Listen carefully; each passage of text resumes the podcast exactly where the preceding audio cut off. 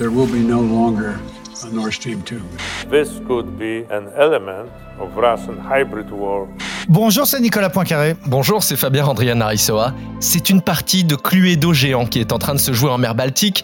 Les gazoducs Nord Stream 1 et Nord Stream 2 ont été endommagés par des explosions. Alors, passons un peu en revue les suspects potentiels et l'arme du crime. Une certitude, les victimes, c'est nous. On vous explique.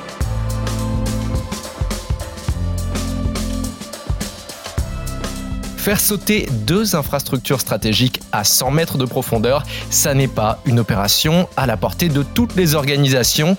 Trois bonnes raisons d'écouter ce podcast avec Nicolas. Alors on va voir que c'est effectivement un sabotage qui a eu lieu. C'est une des seules certitudes qu'on ait. Ce n'est pas un accident. Alors qui en est l'auteur? Il y a deux suspects principaux, la Russie et les États-Unis.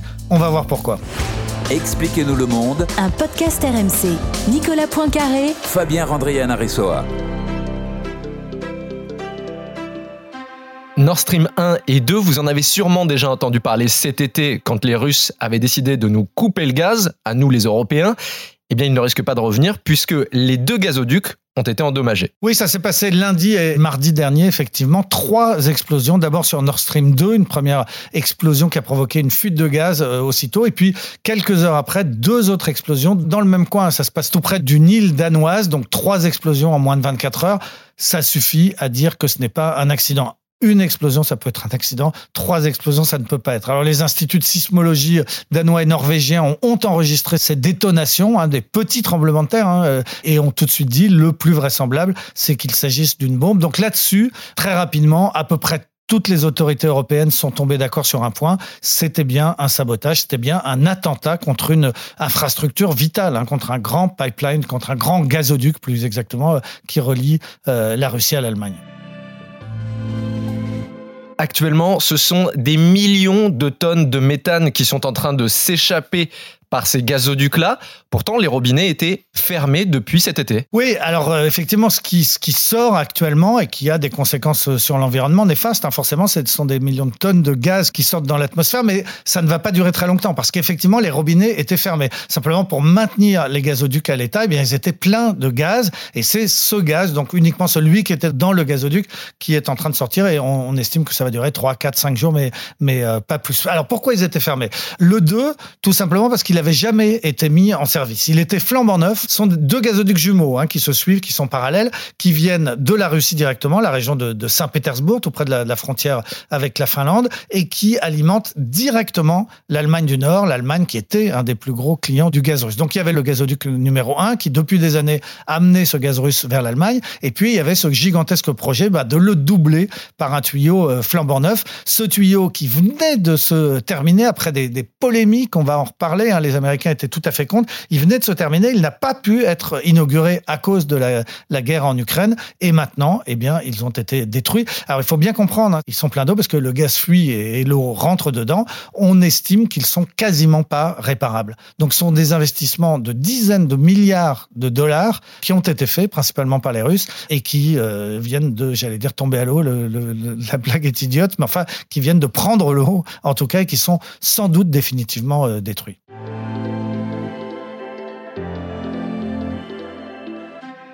Dans cette affaire, comme dans une vraie partie de Cluedo, bien pour trouver le coupable, il faut procéder par élimination. Alors, par élimination, allons-y. Tout le monde est d'accord que c'est sans doute un État. Donc, ça élimine les organisations terroristes. C'est pas Daesh, hein. C'est pas non plus euh, Greenpeace. Ce sont pas des écolos un peu allumés. Parce que, pourquoi? Parce que ce tuyau, il est à 100 mètres de profondeur. Et 100 mètres de profondeur, c'est pas accessible à n'importe qui. Il faut globalement un sous-marin, ou plus exactement sans doute des petits drones sous-marins lancés par un sous-marin et capable d'aller déposer une petite bombe sur les tuyaux qui sont au fond de l'eau. Donc, ça exclut les organisations terroristes, ça nous ramène aux États. Alors ensuite, quel État?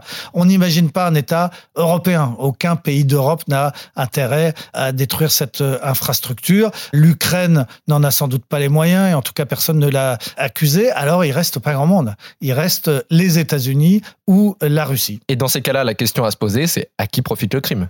Alors, à qui profite le crime Si on pense en termes économiques, le premier suspect, ce sont quand même les Américains. Parce que les Américains, depuis le début, détestent cette idée que l'on ait doublé les, capacités de, vente du gaz russe à l'Europe via le Nord Stream 2. Donald Trump, le premier, était parti en guerre contre ce projet. Il avait menacé de sanctions toutes les entreprises européennes qui participaient à, à sa construction. Ça paraît assez dingue quand on y pense de quoi se mêler les États-Unis. Hein? C'était un projet russe avec des financements allemands, français, de grandes entreprises européennes. C'était un projet européen. Et depuis Washington, eh ben Donald Trump avait dit non, j'en veux pas, je mets mon veto, je sanctionne les, les, entreprises qui y participent. Malgré toutes ces menaces, le tuyau avait fini par euh, voir le jour. Il n'a pas été inauguré à cause de la guerre en Ukraine, mais enfin, on sait que les États-Unis n'en voulaient pas. Alors, quels étaient leurs arguments? Ils disaient ça va rendre l'Europe trop dépendante au gaz russe et donc donner trop de pouvoir aux Russes ce qui était plutôt bien vu, parce qu'on avec ce qui se passe en Ukraine, on voit qu'effectivement on est dépendant du gaz russe et qu'effectivement il y a un moyen de chantage pour les Russes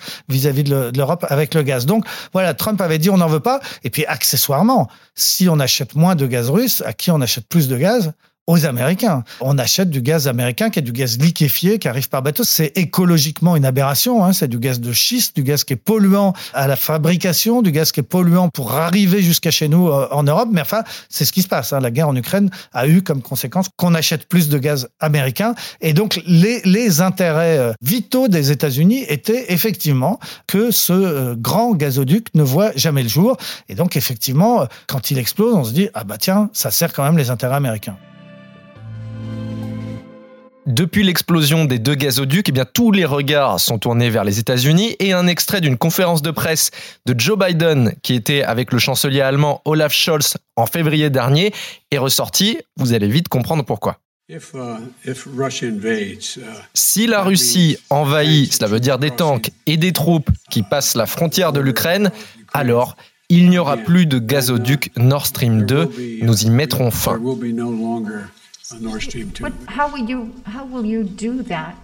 Une reporter de la chaîne C-SPAN lui pose la question, mais alors comment vous pourriez faire ça exactement alors que Nord Stream 2 est en Allemagne et sous le contrôle de l'Allemagne? Biden a un petit rictus, un petit silence et il répond ⁇ Je vous promets que nous en serons capables ⁇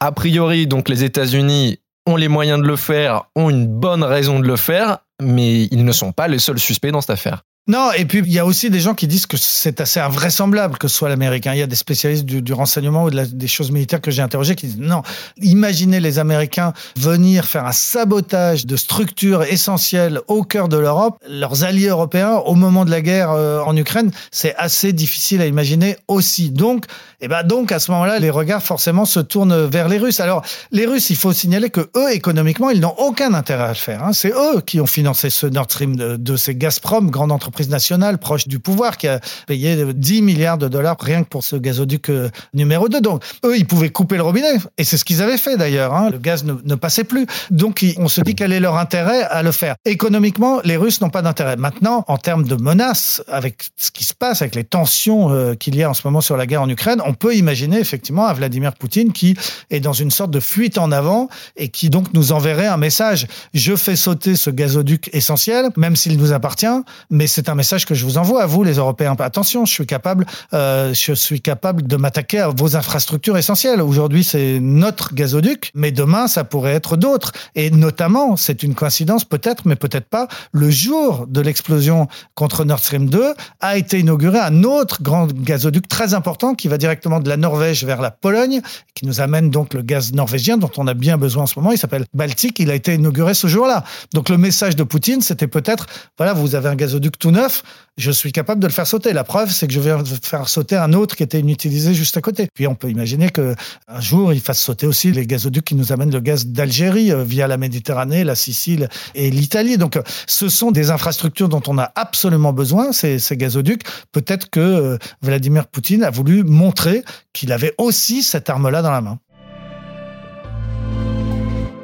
Cette arme-là qu'il a dans la main, on appelle ça la guerre hybride. Le terme a été prononcé par le ministre des Affaires étrangères polonais, qui était invité à un événement public pour parler du soutien de son pays à l'Ukraine. Vous allez voir, il reste prudent tout en pointant du doigt la Russie. Nous ne sommes pas en position de rejeter l'idée que ça puisse être un élément de la guerre hybride que mène la Russie contre l'OTAN.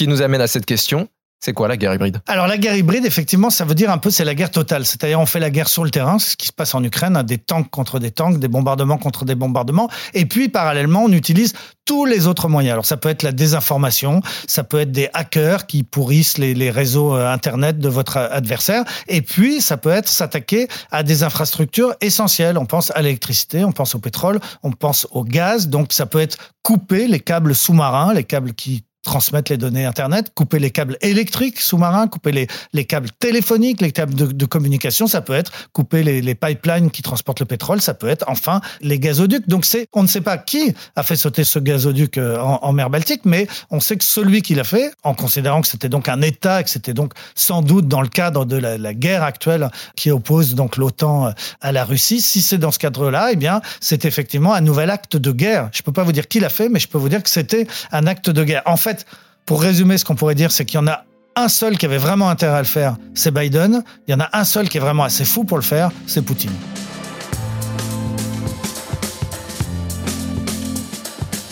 C'est la fin de ce nouvel épisode d'Expliquez-nous le monde. Merci à vous de l'avoir suivi. Si ce podcast vous a plu, abonnez-vous. Nous sommes sur toutes les plateformes de streaming, sur le site et l'application RMC.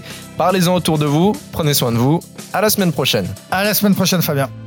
Retrouvez Nicolas Poincaré dans Apolline Matin. Tous les jours à 6h20 et 7h50 sur RMC.